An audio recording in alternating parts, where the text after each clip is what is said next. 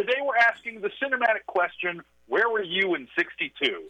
Because that is uh, exactly the tagline they used to market this film.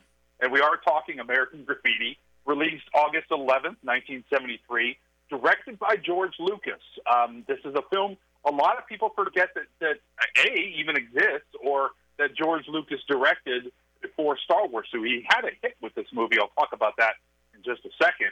It was uh, written by George Lucas as, as well as his uh, good friends Gloria Katz and Willard Huyck. Uh, as you mentioned, it had five Oscar nominations, including Best Picture, Best Director, Best Supporting Actress for Candy Clark, uh, Best Screenplay, and Editing. Didn't win any, but it did have five nominations. And in 2007, the American Film Institute ranked it as the 62nd greatest movie of all time, which is kind of ironic since we said, Where were you in 62? Um, for those who aren't familiar, this is uh, sort of a coming of age film. It happens all in one night.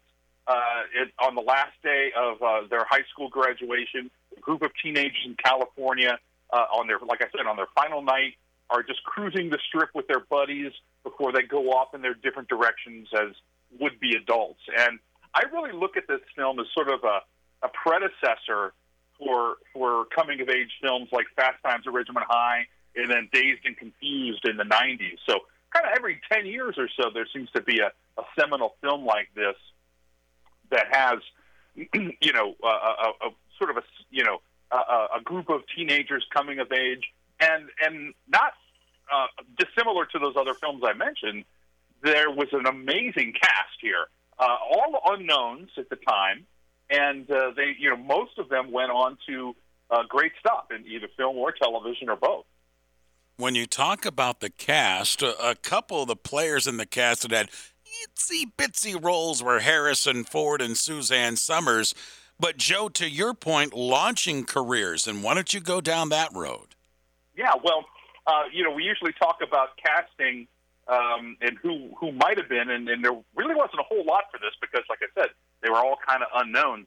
Um, Harrison Ford initially turned down the film because he was only offered four hundred eighty-five dollars a week, which was less than he earned as a carpenter. So it wasn't enough to support his family. When they upped the offer to five hundred dollars, he accepted the film. Um, actually, Mark Hamill auditioned for a part uh, of course, he would later become Luke Skywalker in Star Wars. Uh, he didn't make it, but that's a, a what might have been kind of a thing. The um, uh, Wolfman Jack, who has a, a cameo playing himself in the Yeah. movie, was specifically chosen by George Lucas uh, because Lucas remembered listening to him when he was on the radio when Lucas was in high school. So there's a you know a, a number of uh, fun cast stories. One sort of misconception about the film, and I'll talk about this with Ron Howard, who is is cast as, as uh, Steve in the role of Steve. A lot of people think that Happy Days, the television show, was uh, a, you know a direct result of the success of American Graffiti. When actually that's not true because Happy Days, the pilot, was filmed before American Graffiti.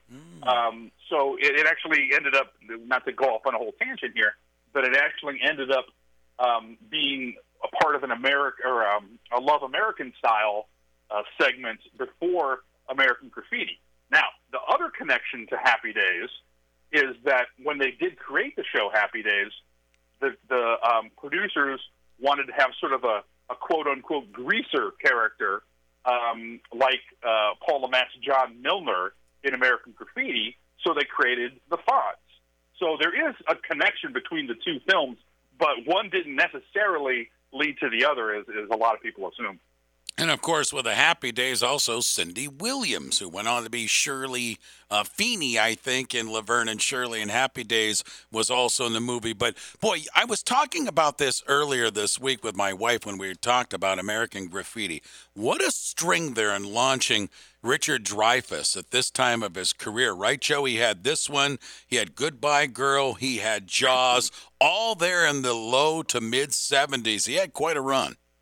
Yeah, he definitely did, and and uh, as we've talked about with Jaws, he didn't want to do that film, uh, but he actually was put in in contact with Steven Spielberg because uh, of, of his friendship with George Lucas, and George suggested it based on you know, working with him on American Graffiti. The film itself, by the way, um, they didn't think much of it. The studios didn't think much of it. In fact, they sat it on a shelf for almost six months before they released it. Um, and it only cost about seven hundred and fifty thousand dollars, so less than a million dollars to produce. It eventually uh, grossed over one hundred and fifteen million, and that actually makes it one of the most profitable movies ever made. From you know the the the low budget to what it actually made. That, that that's interesting, and I had that on my list of things to bring up to you because I saw the dollars of the profitability of the movie American Graffiti. Did they ever go back? Because often you see it and try to make a sequel to American Graffiti. Did they ever try to do that? They certainly did, uh, and it's the irony of that is um, it, it's sort of considered one of the worst sequels of all time. So, uh, and I, I don't remember off the top of my head what year that was, but it was sort of uh, later 70s.